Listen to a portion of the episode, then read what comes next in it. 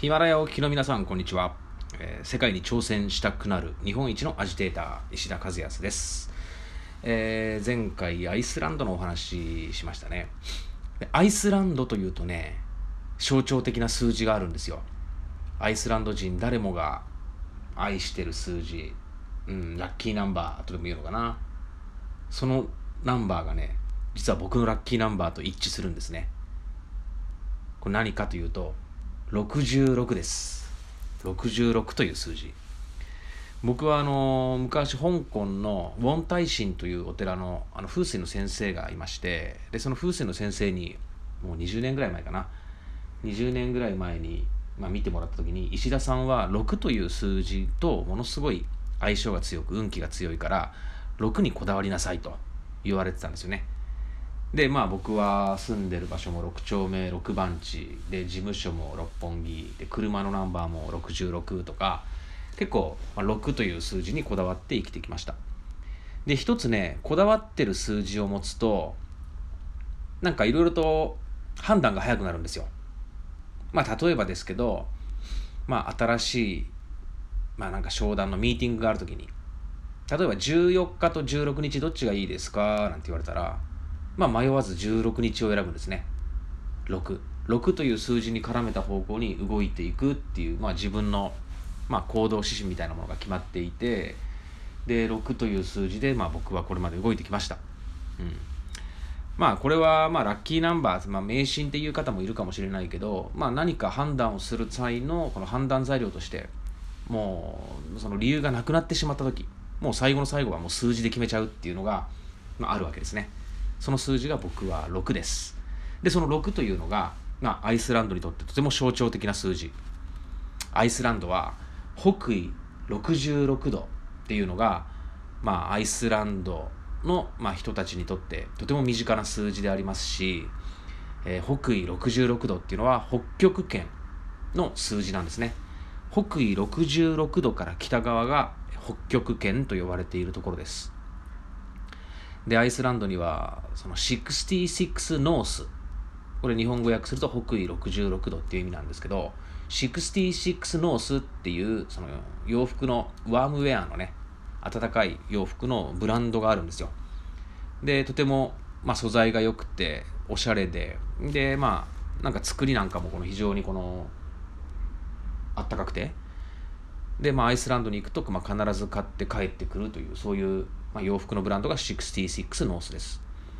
で、66、その北緯66度線っていうのが、まあ、若干かかっている、北の方にちょっとかかっている国がアイスランドなんですよね。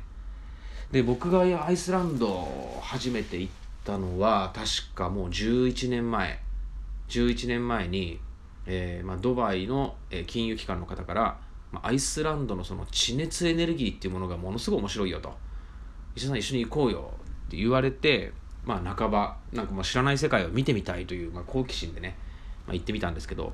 まあ、アイスランドっていうのもものすごいです。まあこれ何回か、まあ、前回にもお伝えした通りまあいろいろと、まあ、本当に地球誕生のねそういった新大陸というようなそのもう本当に地面がこの動いてるんじゃないかっていうぐらいもう地球が生きているっていうのをものすごい感じるそんな島なんですアイスランド島っていうのは。でこれは北大西洋中央海嶺という北米プレートとユーラシアプレートが引き裂かれ合っている場所。このプレートとプレートが引き裂かれ合っている場所がまあ世界で唯一、まあ、アイスランドという島のこの地上のこの陸地を貫いてるんですね。これ普通プレートっていうのはね海の下にあるんですよ。でもアイスランドの場合はこのアイスランドの島の上をそのプレートとプレートの裂け目が全部むき出しになっているという場所があってまこれがまあアイスランドのこの躍動感を感じられるまあ、そういった一番の場所なんですよね。で、北緯66度線の話に戻りますけど、北緯66度線のあたりに、えー、アイスランドの北部都市、アクレイリという都市があります。で、11年前に僕が行った時、まあ6月に行ったんですけど、まあびっくりするぐらい暑かったんですよ。で、まあいろいろ説明を受けたら、まあ気候変動という、その、まあ二酸化炭素排出量が増えている影響で、まあどんどん地球が、まあ、温暖化に向かっていると。で、まあ温暖化に向かっているか向かってないかなんていう議論をしだすと、まあいろいろと賛否両論、賛成反対、いろんな、まあ研究結果があるんですけど、まあ、温暖化に向かっているか向かってないかは別として気候変動その気候がものすごいその今変わりつつあるっていうのはこれ紛れもない事実なんですよね。でその11年前に行った時っていうのが、まあ、ものすごい暑かった。もう本当に6月のアイスランドってってももう東京の夏と変わんないぐらいもう蒸し暑くてでまあ T シャツ1枚で過ごしてたんですよ。でさらにじゃあちょっと、まあ、アクレイリに行ってみようかと。首都のレイキャビクから、まあ、飛行機に乗って1時間弱40分ぐらいかな。乗ると、えー、北部都市のアクレイリに到着するんですね。でアクレイリというところは、まあ、ものすっごいもうその時暑くてもうびっくりして。さすがに北極圏だから寒い格好してあったかい格好してでやっぱ寒さをしのがないといけないんじゃないかなんて思ってたら実は暑いんです。北極圏もなんかものすごい暑くてびっくりしたっていうのがあってもうこれもまあ、上に羽織るものとか持ってったんですけど、まあ、羽織ってたら暑いんですよ。で結局レイキャビクと変わらずもう東京の真夏と同じような気温で、えー、北極圏でもう気温30度ぐらいあったかな。でまあ結局 T シャツ1枚で過ごしてたという。それがあのアイスランドの北緯66度線。もう北極圏にかかる部分ですね。でアイスランドというのは、まあ、非常にこの大きな氷河があるんですね。バトナヨークトルと呼ばれている兵庫県と同じ面積の氷河。でその氷河の氷の厚さが1000メートルあるという。でそういったものがね、まあ、ものすごい勢いで今溶けてるわけです。で溶けた雪解け水が、まあ、アイスランドの、まあ、水力発電とかあとまあ農業用水とかに生活用水に使われてるんでこれ非常にもう経済がまあ活性化してきているっていう、まあ、そういった一面もあるわけですね。気候変動によってまあ、いろんな国がその被害を、ね、被ってるわけじゃないですか、まあ、例えば山火事なんかもそうだし、まあ、津波とか大きな水害もそうだし、まあ、雨がほとんど降らなかったところにいきなり雨が降るとかね。でこの間なんてサウジアラビアに雪降りましたからね。びっくりしました。もう現地の人も本当大はしゃぎ。そういったもう本当に雪が降らないようなところで雪が降ったり氷が降ったり、まあ、そういったちょっと気候が変動してきているかなと。なんかそういった感じが見受けられるんですよね。でその気候変動によってまあいろんなこの経済効果が出始めている場所っていうのがその北緯66度以北の北極圏なんですね。北極圏のこの経済効果ちょっといろいろとまたあるんですけどこれもまた今日も話してるうちにその話をしようと思ったらもうなんか8分経ってしまってもう残り2分なんですけど、まあ、その詳しい話なんかはちょっとまた次回話をしてみたいと思います。北極圏が今どのようなことになってるか、えー、北極海航路とか、あとグリーンランドに中国企業がたくさん今進出してたりとか、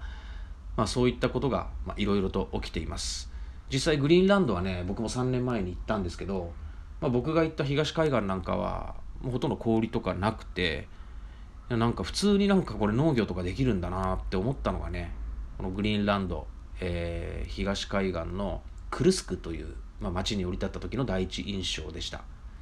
その時もなんか普通に T シャツ1枚になんか上ちょっと薄着で羽織るものを持ってったぐらいかな。うん。まあとにかくね、まあ、今世界の気候変動地球の気候変動っていうのが、まあ、僕らの知らないところでね僕らの驚くような、まあ、そんな現象があっちこっちで起きています。でまあそれが決して悪いことばかりではなくてまあいろんないいこと。まあ、経済効果とか、まあ、現地人の方々のいろんな新しい産業なんかも生み出しているというお話ですね。具体的なお話はちょっと次回以降でまたお話をしたいと思います。グリーンランド注目ですよ。それでは、えー、今日はこの辺で失礼したいと思います。あそうそう。最後にちょっとご案内。えー、まあ前からご案内している、えー、石田和康とえー、谷口博一が案内する第4回地球体感アイスランドツアー。本当にあの間もなく、まあ、締め切りです。今27、8名の参加者が集まってるんですけど、まあ、募集時20名を超えて今追加手配っていう形で、えー、その都度対応で募集を受け付けています、えー、もう本当にものすごい絶景とあと現地の自己責任、えー、いろんなジェンダーフリーとか、まあ、いろんなテーマ盛りだくさんの国なんで、えー、学びがものすごい勢いでこの自分にこの降りかかってくるようなそんな街です。ぜひアイスランドご一緒しましょう。えー、地球体感アイスランド石田和康で検索してください。さよなら。